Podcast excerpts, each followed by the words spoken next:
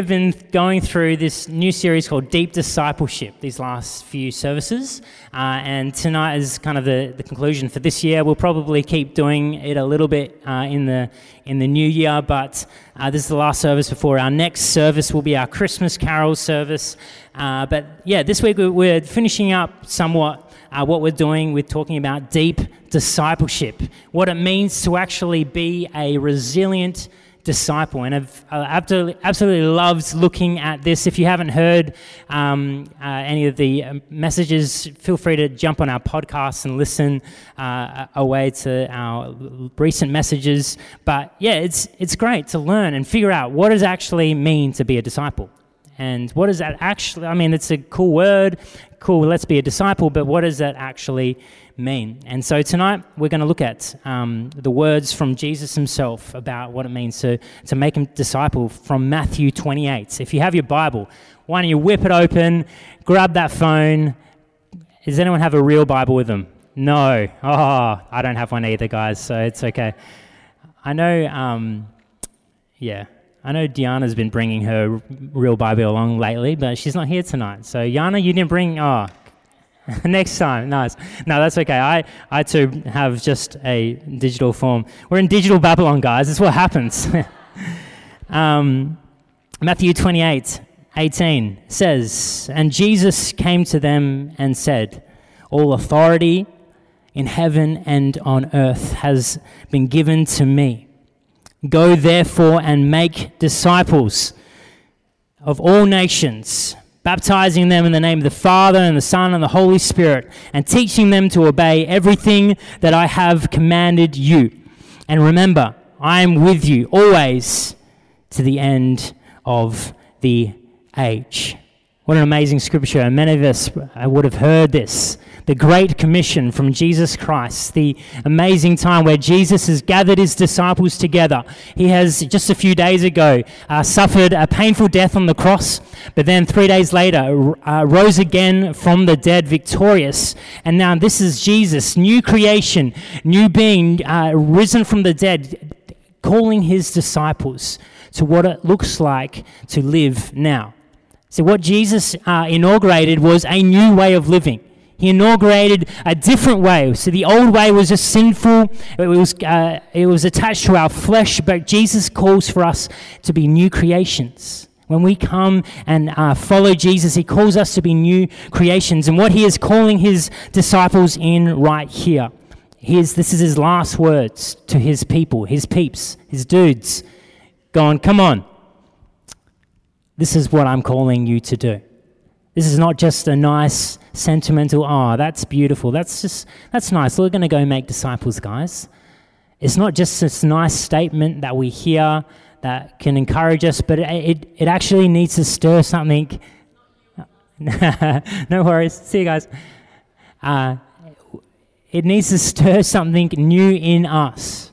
God is calling a new creation in us.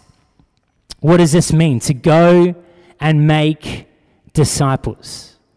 This is the call from Jesus to go and make disciples, to start something new in people. And so, what we're going to do quickly before unpacking something, uh, we're just going to have a look at this scripture again and just kind of look at these key points. What is Jesus saying here? And so, first, he says in, in verse 18, All authority in heaven and on earth has been given to Mary, to me, to Jesus that he has authority, that he has overcome death, that he has overcome sin. He has the authority that when we go through life, when we struggle and we're fig- trying to figure out what it means to be a disciple, he has overcome.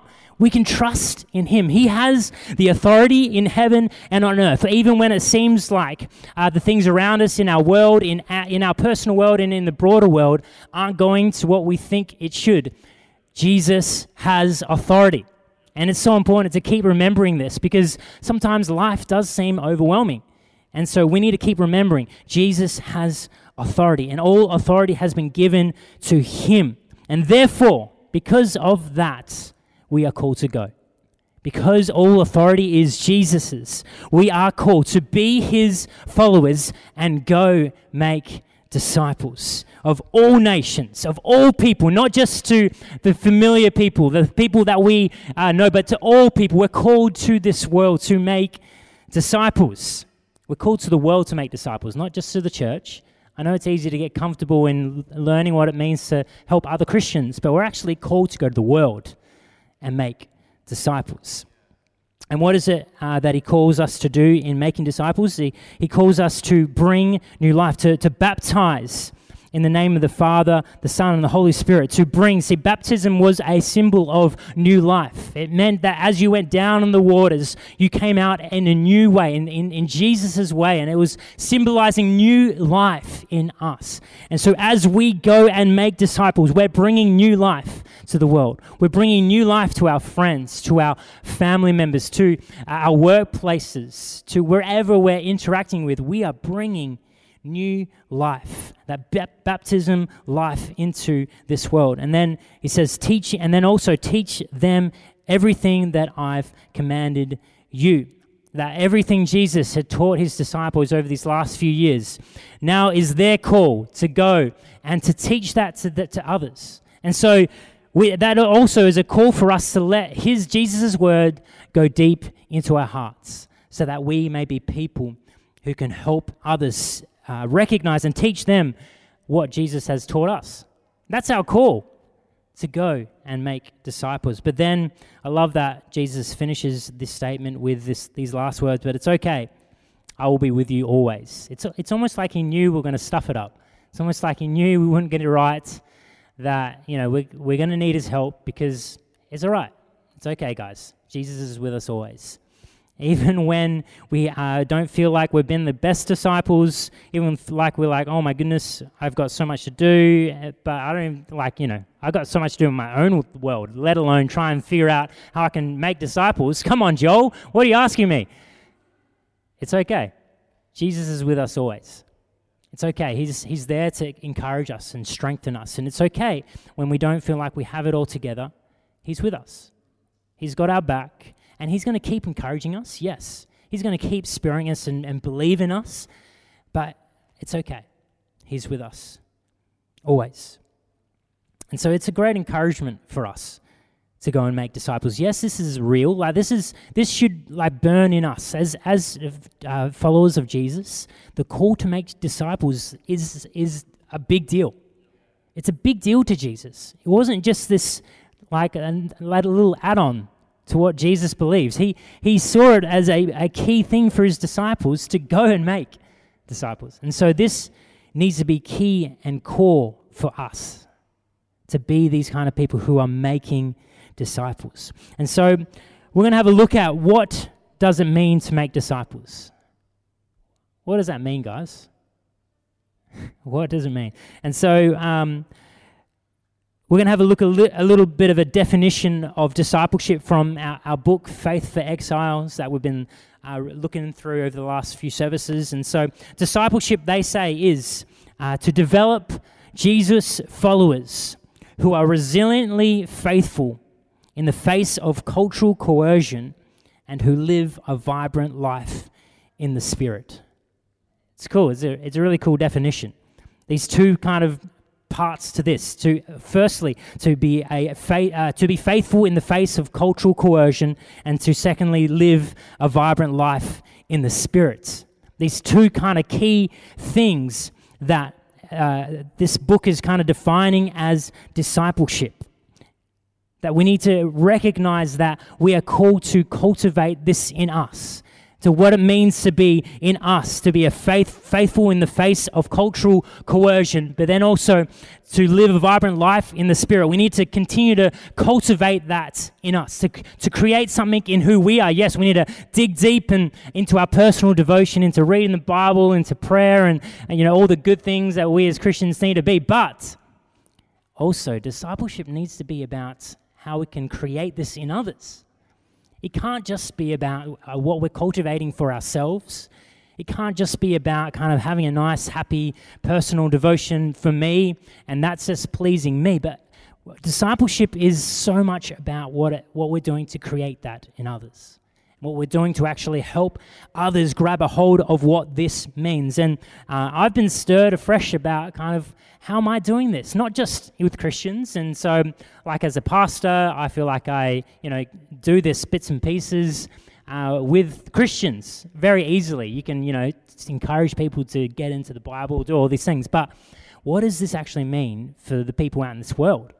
How am I actually making disciples with just people that I, I meet and in, interact with? How am I actually thinking, like, how can I point people to Jesus in this moment? And so I've been stirred afresh of what this means to actually make disciples in all nations. And it's something that we need to keep thinking and considering and going hard at figuring out what this looks like. And so uh, later on, we're actually going to just spend a bit of time um, kind of soaking in God's presence. And uh, we need His presence. We need His power, particularly in this season, uh, this busy, kind of crazy season of Christmas, everything finishing up and things going on. We need God's presence in our world. And so uh, a little bit later, we're going to just spend a bit of time uh, worshiping again and spending time soaking in His presence, allowing the Spirit of God to invigorate us again and fill us afresh. Uh, but we're going to have a quick look at these two things these two key things, uh, and also the, uh, we put these devotional guides on your seat. So if you've been, if you're smart, you would have picked it up and you would have been reading along with me. Oh my goodness, Jody was smart. She picked it up. She's got it going. Nice to see you again, Jody. Had a she had a holiday, and then it's good. Anyway, let's bring this up. Let's talk about it, guys. I love it. Um, we, we, we're going to have a look at these two things what it means to be faithful in the face of cultural coercion and live a vibrant life in the Spirit. Now, key, uh, f- number one, faithful in the face of cultural coercion. A key characteristic of exiles today uh, will have to be courage. We need courage when we're facing the challenges in our world today. Uh, courage doesn't mean this kind of bombastic pronouncement, telling people they're evil and kind of getting the courage to just slam people, but it's much more deeper than that. It's courage that it's the kind of courage that, that Shadrach, Meshach, and Abednego had. That in the book of Daniel, when uh, these Israelites were brought from the land of Israel and into Babylon, uh, they were uh, exiled from their land into Babylon and, and uh, called to serve in the king's palace in as noble people. Uh, they were intellectually smart people, and Shadrach, Meshach, and Abednego were a, pa- a, part of this crew, these Israelites now in Babylon serving the Babylonian way. But there's certain things that they would not do. See, these people, these the Shadrach, Meshach, and Abednego, they, they were doing what they can to actually help uh, create life in the Babylonian way. But there were certain things that they would not do. And one of those things in this time in, in Daniel uh, chapter 3, there's a, a moment where King Nebuchadnezzar makes a golden statue and calls everybody to bow down to it and worship the statue. But these guys would not do it. They would stand firm. They would know what it meant to have courage to stand in our cultural moment, in this in their cultural moment, and go, No, I will not bow down and worship that idol. And their response uh, in Daniel 3 16, it says, Shadrach, Meshach, and Abednego answered the king, O Nebuchadnezzar, we have no need to present a defense to you in this matter. If our God, whom we serve, is able to deliver us from the f- furnace of blazing fire and out of your hand, O king, let him deliver us. But if not, be it known to you, O king, that we will not serve your gods, and we will not worship the golden statue that you have set up. They had a response of courage. See, that punishment, the punishment of not worshiping, was to be thrown into a fiery furnace, and that is what had happened. They made this response, and the king got uh, so angry and threw them into the furnace. And, and many of us know the story that they came out alive. They came out alive. That, that they threw three in, and there was amazingly, a fourth person that was seen among them. And it, that fourth person shone, shone like a, a, a, a uh, son of God, I think is the, the reference. That Jesus, that God was with them in the midst of the fiery furnace, that He was there standing with them in their courage and in their response, that they would stand firm as resilient disciples, going, No, I know where the boundary is. I know what to do when, when, when uh, the culture tries to uh, say that you should live this kind of way, you should have this belief, you should experience this kind of thing, that they knew where to stand in the midst of cultural coercion. And this is what it means to be a resilient disciple in today's day and age, to learn actually what is the culture trying to tell us how to live.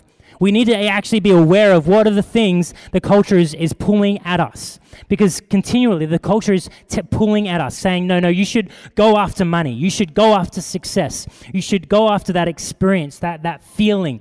And so often the culture is just pulling at us, wanting us to act a certain way, wanting us to believe a certain thing.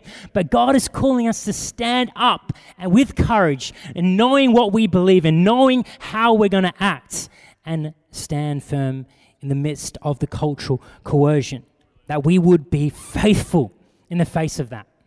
And if we think that we're not dealing with this kind of thing, if we think, oh, no, no, that doesn't happen to me, I think we're fooling ourselves. This is stuff that I have, I have to consider. And I'm thinking about for me. And we need to realize what the world is trying to pull at us and what are the triggers for me. Because we all kind of have different things that like fit our mold and that, you know, just, yeah, we, that entice us and tempt us. We all have different things. And so recognizing where's the world pulling at me? What is that thing? What, what it really is the temptation that the world is trying to pull me towards? And how can I stand faithful in the face of the cultural coercion? And reading the Bible is so important in that. That's why we're doing this, this reading the Bible through a year. It's, it's something that we're, we, we and uh, Hepburn Heights and our campuses, uh, we are one church in five locations, and uh, we're all doing together. We're going to read through the Bible together. And so um, when we don't really know what we actually stand for, that's what the Word of God is for. When we don't really know what, what do I actually believe in this cultural time. This is why the Word of God is so important to continue to mold us and shape us to be the people God is calling us to be. And so grab a hold of that plan. It's at the back after the service. Uh, yeah, it's going to be awesome. It's going to be good fun. But ultimately, uh, where this faithfulness that we need, it's ultimately fueled by God's Spirit. It's fueled by, as the second thing is, to live a vibrant life in the Spirit. You see, to reach this world, our aim is not just to be relevant as a church and as Christians, to, to actually impact people's lives. We don't just want to be like the culture and try and fit in so that they may, um, might be compelled to just come because we seem relevant and cool. That's not our aim as a church, and that's not our aim as Christians. Our aim is to live a life in the Spirit a vibrant life in the Spirit, to, to realize that it's actually God's Spirit that ch- changes us. It's actually God's Spirit that moves people's hearts. It's actually God's Spirit that forms something in us and creates something in this community, does something in this world. It's His Spirit. We can't do this without Him. We need a vibrant life in the Spirit. And so, this, for Michaela and I, is so important so key. We so want uh, us as a church to keep grasping this and, and keep going deeper at what it means to grow our spiritual life, to go deep in a vibrant life in the Spirit. Uh, and so when, when we were youth pastors, um, we were youth pastors at, at our, our main campus at Hepburn Heights for, for five years, uh, Michaela and I. And um, there was one key moment early on in, as youth pastors that we uh, had uh, another youth pastor from uh, the city come and, and speak at our youth group. And this youth pastor was had the had the biggest youth group in Perth and uh, was a great friend and, and encouragement for Michaela and I. And we remember a key um, conversation with him. We just asked him like what's one of the, the biggest things that has helped you grow and get to the place where you're at today? And he just simply said uh, it was gathering in prayer that he made a commitment with his leaders to continue to pray. That every Friday night after their youth group, that they would have a moment, gather everybody that was there and just pray and, and uh, dedicate all they had, uh, all that they'd done in that night in prayer. Uh, and around the same time, um, uh, I saw something from, from the pastor Timothy Keller, uh, who was having a conversation on Twitter, and the conversation was about uh, w- the question that was asked to Timothy Keller was, if you were to go back and, and tell your 20 something, uh, you know, something, what would you say to him? And Timothy Keller's response was, prayer is more important than you think that he would go back in time and, and if he could say one thing, he would say that, that prayer is more important than you think. And so often, this is us, isn't it? We get stuck trying to figure things out, trying to work things out in ourselves, and not realize the importance of what prayer does for us. Not realize how key it is and how much it actually develops something in us and creates who we are as we are people who dig deep into knowing what it means to pray. And so life, life gets tough. Life is difficult sometimes. I, I am realizing more and more as I live life that things aren't always rosy and good, but that doesn't mean we shouldn't stop praying. That it means actually through every season of life, when things are good, we pray. When things are bad, we pray. When things are confusing, we pray when, when we've got doubts and, and are scared, we pray. It, just through all seasons of life, the more that I'm, I'm realizing it's just, it actually doesn't matter what's going on in our lives. What matters is that we continue to be people who pray, who keep finding our rhythm in prayer and just keep just fighting for it. Because it's, it's tough. I'm not saying uh, coming up here going, yeah, you should just pray, it's easy, just get it done. It's, it's difficult. We need to work at it and, and develop it. And there's different seasons of life. Uh, we've just had another baby, and so I'm trying to work out another rhythm for me, trying to work out a new kind of routine of what it means to dig into prayer, prayer for me. And so there's all these different facets of life, but it needs to stay a key importance for us through every season. How am I just getting getting away and talking with my God? What am I doing to, to get away from the blur of life and find my strength in Jesus? To just talk with Him, to share our lives with Him. That's what our prayer to Him is. It's not just this religious ritual that we go through, but it's just it's our relationship. It's at moments that we can just get out of the blur and find our strength in Him. And so it's so important to be the disciples that Jesus is calling us to be, to live this vibrant life in the Spirit. To be these people, but then also learn what it means to, to help others, create that in others.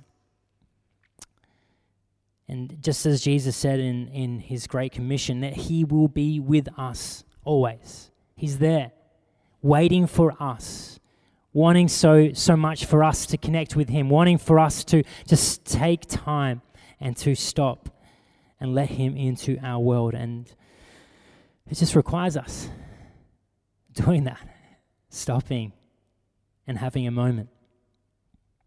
And so how can we be these people these disciples to learn what it means to stand faithful in the face of cultural coercion that we will not bow down to the, the things that our culture is calling us to worship.